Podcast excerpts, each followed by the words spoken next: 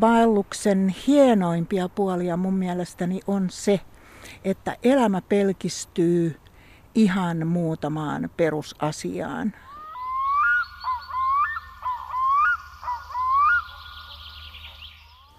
Niin kuin kulkeminen, syöminen, lepääminen, kulkeminen, syöminen, lepääminen. Asiat toistuvat vaelluksilla ja toisaalta kaikki on ainutkertaista. Mikään hetki ei luonnossa toistu koskaan aivan samanlaisena. Samatkaan vaelluspolut eivät näytä samalta eri säissä, eri vuoden aikoina, eri ikäisenä. Ja sitten on ilo siitä, että voi itse kokea asioita, vaikkapa sen, miltä saapuva myrskytuuli kuulostaa. Tai miten mahtavaa on pukea kuivat vaatteet päälle, ja vielä hienompaa, jos löytyy vielä kuivat sukatkin rinkan pohjalta ja saa tulen syttymään ja on hyvät eväät. Eikä kaikkea retkeilyn hienoudesta välttämättä ole kovin helppo pukea sanoiksi. Raija Hentman on retkeilijä isolla ärrällä, hän on liikkunut luonnossa jo yli 40 vuoden ajan, tehnyt myös useita vaellusretkikirjoja ja innostanut muutakin liikkeelle. Tuoreempana kirjana on vastikään ilmestynyt Raija Hentmanin tekemä uusi pääkaupunkiseudun retkeilyopas. Me lähdemme yhdelle oppaan kohteista Kasavuorelle Helsingissä. Juttelemme oppaan tekemisestä, mutta myös muista retkimuistoista, vinkeistä, mokista ja retkeilijän sielusta, joka säilyy vaikka vuosia tulee lisää. Työlästähän se on, mutta se on äärettömän mielenkiintoista. Se on lähtenyt ihan siitä, että mä oon piirtänyt puoli ympyrän olohuoneen lattialla GT-kartalle ja sitten kaikki, mikä on sen sisäpuolelle tullut, niin sitä käsitellään. Ja sitten jos se sattuu olemaan väärällä puolella rajaa, niin oli miten hieno kohde tahansa, niin pois se jäi. Mutta kyllä niitä näinkin kertyy aivan riittämiin. No entäs tämä retki, joka me nyt tehdään, niin mihin me ollaan menossa? Joo, siis tuo Kasavuori, Kasabärjet on äh, tällainen upea kallioalue, se on siis luonnonsuojelualue. Ja tässä on matkan varrella yksi toinenkin luonnonsuojelualue. Tässä on tosi hienot kallioalueet. Kasavuoren päällä on äh, pronssikautinen hauta ja siinä kalliolla on aikoinaan ollut myöskin optinen lennätin, joka taas liittyy tuohon Krimin sodan armeijan viestintään, sotavoimien viestintään. Me seistään nyt tämmöisellä pienellä metsäaukiolla, käveltiin kuusikon läpi ja paikka valittiin sen takia, että tässä on vähän vähemmän hyttysiä, koska hyttyset ovat lähteneet, lähteneet liikkeelle. Ja mistä sulla on tullut tämä tämmöinen retkeilijän sielu? Sä oot 40 vuotta jo retkeillyt ympäri Suomea ja paljon myöskin tässä pääkaupunkiseudulla, niin mistä tämä kaikki on lähtenyt liikkeelle? Kyllä mä luulen, että se oli se lapsuus siellä maaseudulla. Siis mä en ole mistään maatilalta kotoisin, vaan asuttiin tuolla Vihdin Ojakkalassa, mutta siinä oli luonto kuitenkin koko aika läsnä ja kyllä se mun vanhoista ainekirjoitusvihkoistakin näkee, että luonto on ollut merkityksellinen jo silloin ihan lapsena. No sit siinä on tietysti tullut väliin nämä varhaisaikuisuuden vaiheet, jolloin pörrättiin ihan muissa paikoissa kuin mettässä, mutta kyllä se sitten siinä tuli uudestaan päältä kaksikymppisenä tämä, tämä luonnon tärkeys. Ja, ja sitten kun mä hakeuduin retkeilyyhdistykseen Helsingin seudun Lapin kävijöihin, niin sitten se oli menoa. Sitten musta tuli kyllä oikeastaan aika yksiniittinen tyyppi, että, että se oli sitten sitä, se oli sit sitä retkeilyä vaan. No muistaakseni lapsena, että mitä, minkä takia sä retkeilit silloin luonnossa? Voiko semmoista muistaa? No mä nyt muistan muutenkin tosi vähän sieltä lapsuudesta, mutta, mutta kyllä mä niin kuin vaan nautin yksinkertaisesti linnun laulusta ja laineen liplatuksesta ja niistä näkymistä ja kaikesta semmoisesta. Ja tietysti luontohan oli siis se leikkipaikka silloin lapsena. Me asuttiin semmoisessa paikassa, että siinä oli iso tontti ja mä siellä niin kuin liikuin sitten ympäri eri puolilla itsekseni. Ja me asuttiin sellaisessa paikassa, että se oli siis helsinkiläisen lastenkodin kesäpaikka. Et kesällä mulla oli niin kuin lastenkodin lapsista paljon leikkiseuraa. Et muutenhan mä olin yksin, koska tota mun vanhempi veljeni, sitten Otto veljeni, oli mua kuitenkin niin paljon vanhempi, että me oltiin ihan eri maailmoissa. Ja hän lähti myöskin oppiin sitten jo teini-iässä, niin Mä oon tavallaan niin kuin yksin kasvanut lapsi. Tuleeko se siitä se, että sä oot, sulla on myöskin tuommoista tota, niinku rohkeutta mennä itse katsomaan, tehdä itse havaintoja, olla niinku itsenäinen retkeilijä. Monellahan on se vaikeus, että niin kuin lähtee turvaamaan johonkin, ajattelee, että joku muu tietää paremmin nämä asiat. No ehkä sekin on vaikuttanut siihen, että on tehnyt asioita itsekseen jo lapsena, mutta kyllä se varmaan on sitten ihan tällainen luonteen piirrekin, että on ikään kuin tämmöinen ponteva tyyppi ja tunkemassa nokkansa joka paikkaa. Ootko sä Raja Hetman kova eksymään? Mä ajattelin, kun me ollaan täällä metsässä, että mitä meidän käy. kun sä ikään kuin meitä täällä opastat. No eiköhän meillä nyt ihan hyvin käy, mutta siis totta kai Olet eksynyt o- usein? Olen, olen eksynyt useammankin kerran ja joskus on tehnyt siis niin kuin ihan tosi tyhmiä mokia, mutta, mutta mun mielestä niin kuin oleellista sit siinäkin, kun eksyy tai mokaa, on se, että sen asian pystyy selvittämään. Ja että sitten kun on eksynyt, niin pystyy päättelemään sen, että missä minä nyt oikein olenkaan. Tietysti se on vähän vaikeampaa, jos on pudonnut kartalta, mutta... Mm. Mutta tota, se on niin kuin musta se, se oleellinen asia siinä eksymisessä, että pystyy tavallaan putsaamaan ajatuksensa siitä, missä ollaan. Ja sitten uudelleen katselemaan sitä maisemaa ja sitä karttaa toisin silmin ja et sitten keksii, että missä oikeasti ollaan. Et kyllä näitä on muutaman kerran tapahtunut ja joka ikinen niistä on niin kuin tosi hyvä opetus aina. Ootko se pelännyt usein luonnossa? Ei yhden kerran muistan tota noin niin. No joo, siis korkeat paikathan oli ihan kauheita mulle aikaisemmin, mutta, mutta tota noin niin, niihinkin on joutunut vaan siedettämään itseänsä vuosien varrella, mutta tota noin, niin kyllä mua yhä edelleenkin, jos mä kuudennen kerroksen parvekkeelta katselen alas, niin mahan pohjasta kourasee. Mutta sanotaan niin kuin tällaisia tilanteita, niin mä olin yksin tammikuussa tuolla Hettapallaksella ja tuli oikeasti niin kuin hirvittävän kova tuuli. Siis se oli niin kova se tuuli, kun mä olin kulkemassa ihan sitä merkittyä reittiä seuraavalle kämpälle, että tota, kun se oli kolme kertaa heittänyt mun ahkioni ympäri, niin siinä vaiheessa mä totesin, että okei, että mä en voi nyt mennä tonne suuntaan sinne tota laavulle tai kämpälle, mikä siellä nyt olikaan, vaan mun on pakko vaihtaa suuntaa tuonne tuulensuojan puolelle ja niin ollen mä jouduin sitten laskeutumaan sen ahkion kanssa kävellen. Mun piti taluttaa sitä ahkiota ja panna sukset sinne ahkion päälle. Ja sitten mä jouduin taluttamaan sen sellaista tiukkaa siksakkia sitä taivaskeron korkeinta rinnettä sinne itäpuolelle. Ja se kyllä vähän kouri sieltä mahan pohjasta, kun ei niin kuin sitä alarinnettä nähnyt siitä ylempää, että minne niin kuin oikein oli menossa. Sitten mä vietin pari yötä siellä yhdellä laavulla tuulen suojassa, kun oli oikeasti niin kuin myrsky. Joo, aika hurja juttu. Oli, joo, ja siis kun oli tammikuu, mä olin yksin liikkeellä.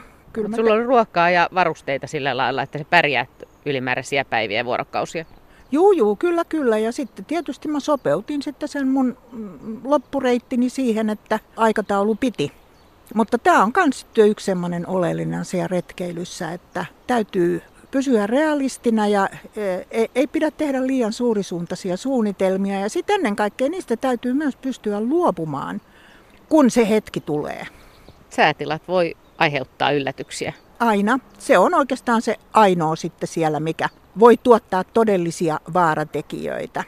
Onko sulla muita semmoisia muistoja, jotakin erityisiä rankkasateita tai ukkoskuuroja tai tuulia? Tai... Kyllä niitä tietysti näihin vuosikymmeniin on nyt aina muutamia mahtunut. yksi vuosi me oltiin tuolla Ruotsissa vaeltamassa Kungsledenillä Jekviikistä Ammaneesin ja silloin oli aivan hirveitä kaatosateita.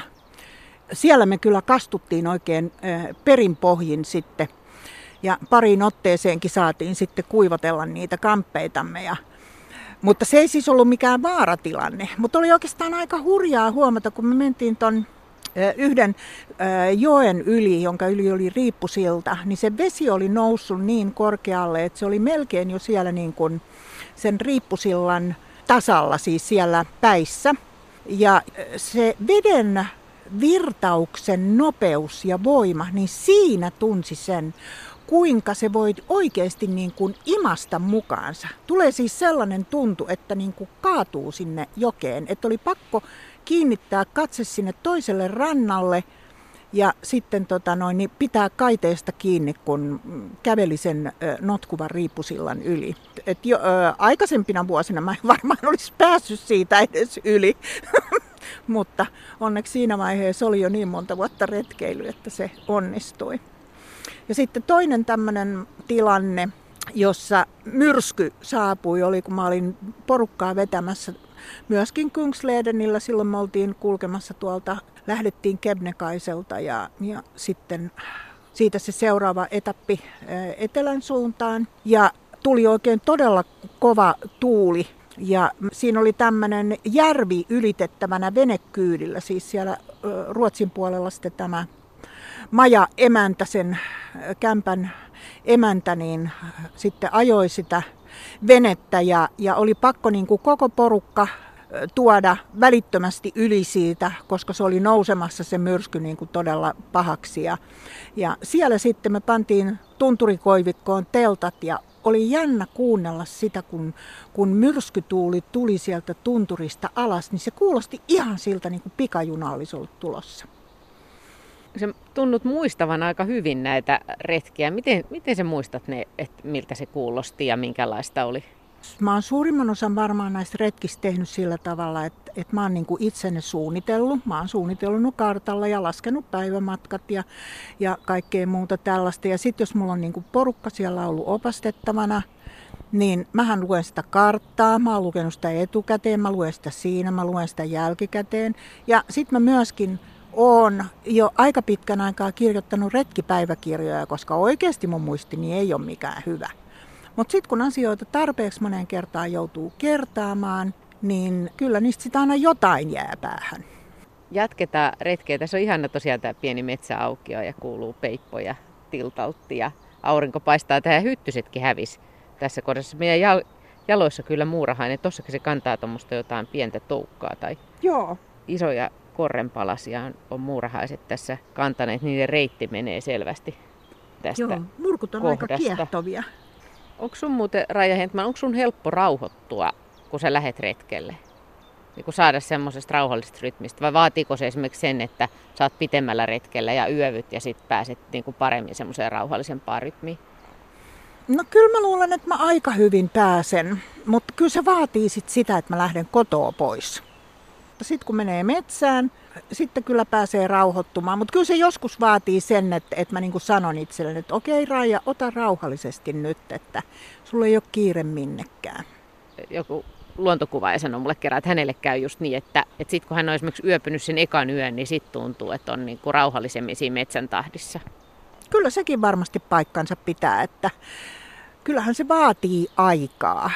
Et onhan esimerkiksi viikon vaellus on mulle liian lyhyt ja on se aika monelle muullekin sen takia, että kestää niin kuin, niistä arkikuvioista päästä eroon muutama päivä. No okei, sitten siinä keskiviikon tienoilla on niin kuin suurin piirtein jo vähän seesteisempi olo, mutta sitten alkaakin jo miettiä sitä, että okei, kohta tämä loppuu, kohta mä menen takaisin töihin. Et, et kaksi viikkoa on jo sitten sellainen, että siihen tulee niin kuin useamman päivän sellainen ajaton, aikatauluton tunnelma, jos sen itselleen sallii. Ky- kyllä se vaatii niin kuin sitten sitä, että ihmisen pitää irrottautua myöskin asioista tietoisesti. No nyt mä oon lähdössä ainakin, ellei mitään tapahdu, niin kahdeksi kuukaudeksi useammalle eri peräkkäiselle vaellukselle elo-syyskuussa, että mä tuun sitten lokakuun alussa takaisin, niin mä oon halunnut palata siihen pitkän vaelluksen tunnelmaan suurin piirtein, mikä, mikä oli silloin ihan mun vaellusurani alkutaipaleella. Silloin niin kun pääsee oikeasti irti, kun on oikein semmoinen pidempi aika. Et voi unohtaa kellon, voi unohtaa niin kun tällaiset, että nyt pitää silloin olla siellä ja tällöin täällä ja tuossa tehdään sitä ja tässä tehdään tätä. Et liian valmiiksi suunniteltu ei anna mahdollisuutta sellaiseen irrottautumiseen. Täällä onkin niin kuiva, että täällä tosiaan tämmöisillä ihan pikkukengillä pääsee ja sandaaleilla menemään, että ei muuta kuin Tämä onkin oikeastaan nyt ainoa vähän kosteampi paikka tässä silloin, kun on tosi nimittäin sellainen pieni suopläntti tuossa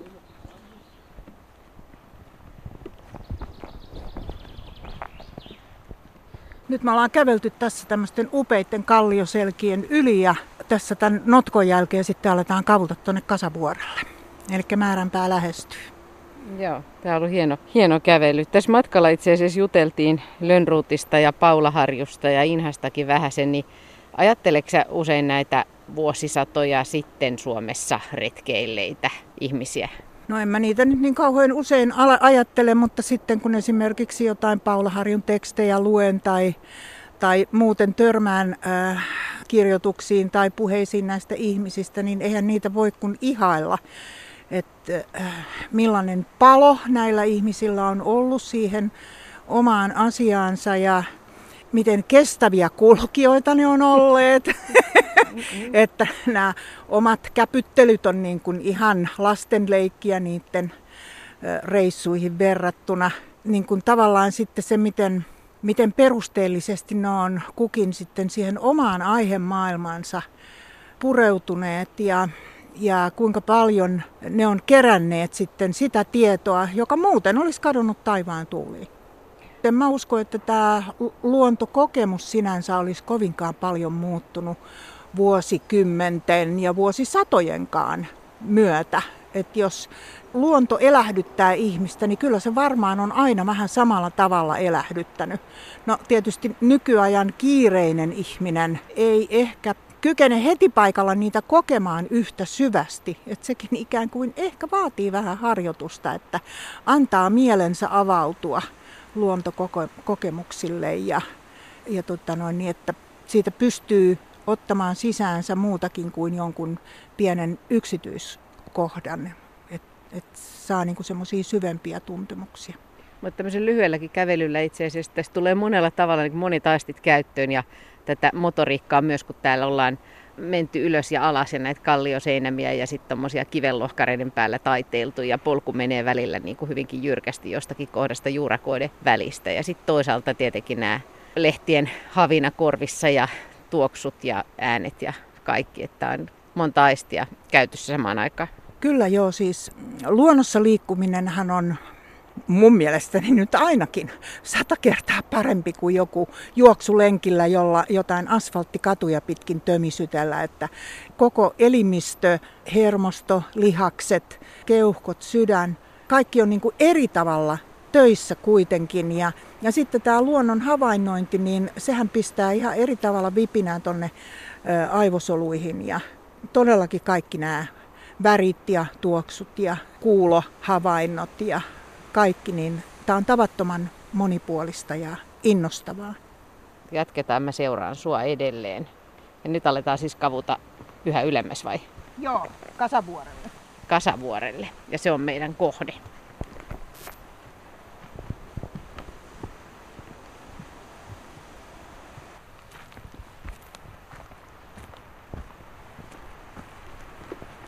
No niin, nyt me ollaan täällä Kasabergetillä ja tuossa on toi pronssikautinen hauta, kivikasa, ollut siinä vuosisatoja.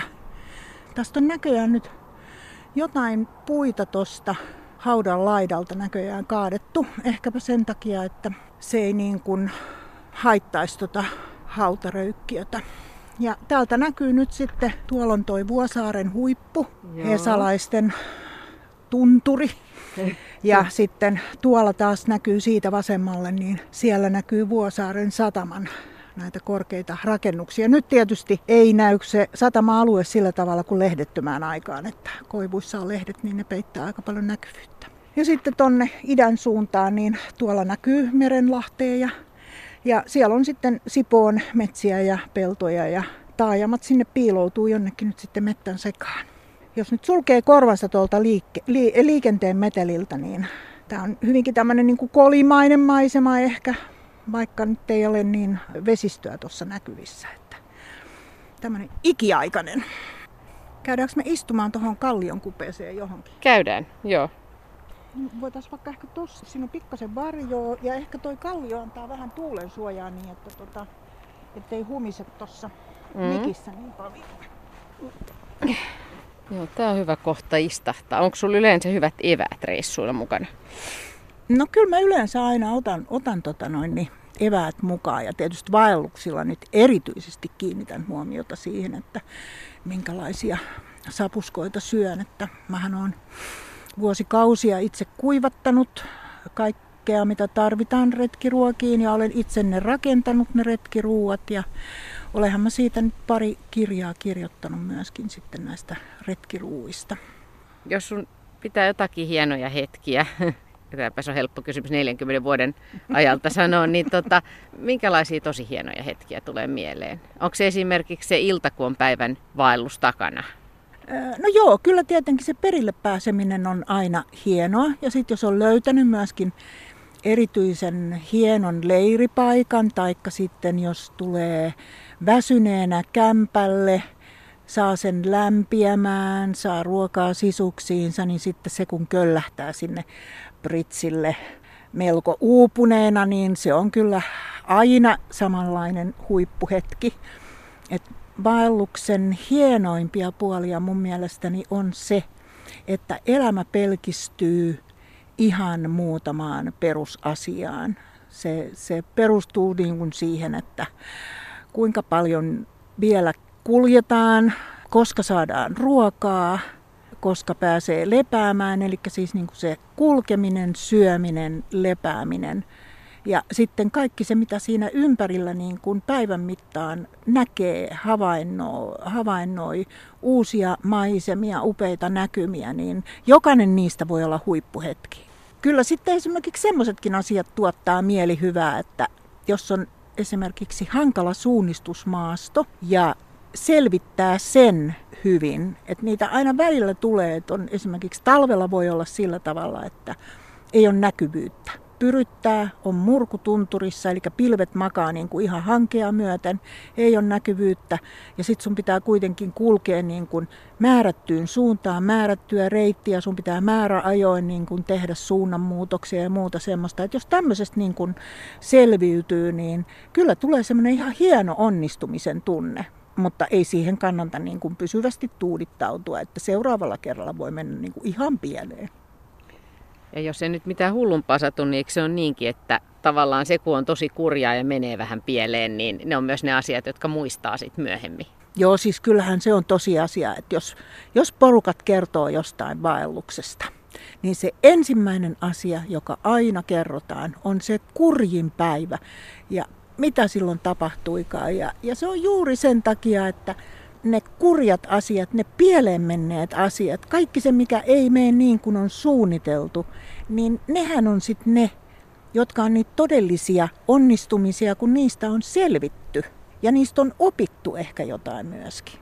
Sä oot hieno esimerkki varmaan monelle, joka haluaa lähteä retkeilemään, mutta joka voi kokea kynnyksenä sen, että että joskus tuntuu, että, sitä, että se malli semmoisesta luonnossa vaeltajasta on jotenkin semmoinen urheilullinen nuori mies. No toivottavasti asia olisi näin ja, ja, ja tota, erityisesti mä haluaisin niin kuin rohkaista sitten niitä ihmisiä, joilla alkaa vähän pistää polvea ja tulla krempaa sinne sun tänne ja mä oon itse menossa toivon mukaan nyt reilun puolen vuoden päästä vaihdattamaan molemmat polvet. Eli se tietää sitä, että polvinivelissä luu krahnaa luuta vasten. Ja mä oon nyt yhdeksän vuotta kulkenut tällaisten artroosipolvitukien, kipupillereiden ja vaellussauvojen avulla. Joka reissusta on selvinnyt mutta tota, e, ei kannata nyt niin kuin liian herkällä korvalla kuunnella. Tietysti jokaisen, jokaisen krempat on yksilöllisiä ja ihmiset on yksilöllisiä, mutta toivoisin, että, että, että mun esimerkkini voisi kuitenkin rohkaista ihmisiä sitten kuitenkin lähtemään. Kerää sitten vaikka semmoisen kremppaporukan, jotka tekee viisi kilsaa päivässä ja on kaksi päivää samassa paikassa teltassa, niin ei se niin kuin sen retken arvoa mitenkään vähennä. Siis kokemukset ja läsnäolohan on se, mitä sieltä haetaan, eikä, eikä tota mitään suorituksia. Tai siis, no okei, siis jotkut hakee kyllä suorituksia. Mikä siinä? Kun kykenee suorittamaan, niin sitten voi hakea suorituksia. Että eihän näissä jutuissa, luojan kiitos, ole vain yhtä oikeaa tapaa tehdä näitä asioita. Että. Raija Hentman, onko sulla retkiunelmia No joo, siis kyllä mun retkiunelmani on niin kuin se, että mä oikeasti pystyisin vielä monta vuotta retkeilemään. Nyt kun on täyttänyt, täyttänyt 70, niin on hyvin hyvin selväksi tullut se, että kroppa rapistuu paljon nopeammin kuin toiveet ja haaveet. Mutta nyt täytyy sitten vaan ottaa lusikka kauniiseen käteen ja keventää rinkkaa, lyhentää päivämatkoja, unohtaa niin kuin kaikki tämmöiset suorittamiset ja saavuttamiset. Sitten siinä vaiheessa, kun ei enää jaksa kantaa, niin joku saa kuskata sitten jonnekin sinne keskelle erämaata ja sinne pannaan telttaleiri pystyyn ja tehdään pikkukäpsytyksiä sitten ympäristössä ja nautitaan vaan siitä olemassaolosta, mutta mun mielestäni niin kuin ei pidä heittää tämmöisiä haaveita ollenkaan ja toiveita siitä, että voisi tätä rakkainta lajiaan harrastaa mahdollisimman pitkälle. Sitten pitää vaan muuttaa niitä muotoja. Mutta kyllä siis todellakin haluan jatkaa tätä rakasta harrastusta niin, niin pitkään vaan kuin jalka nousee. Ja pää pysyy sen verran kasassa, ettei, ettei nyt tarvitse sitten armeijakunnan kanssa käydä siellä etsiskelemässä eh, dementoitunutta retkeilijää, joka jossain siellä sitten hortoilee. Mutta kyllähän se tarkoittaa sitten myöskin, että munkin täytyy miettiä sitä, että missä mä retkeilen ja miten olen yhteydessä ulkomaailmaan, retkeilenkö yksin vai jonkun kanssa yhdessä ja, ja kaikkea tällaista, että varmaan montakin asiaa joutuu siinä paletissa pistämään uuteen asentoon, mutta ei se haittaa.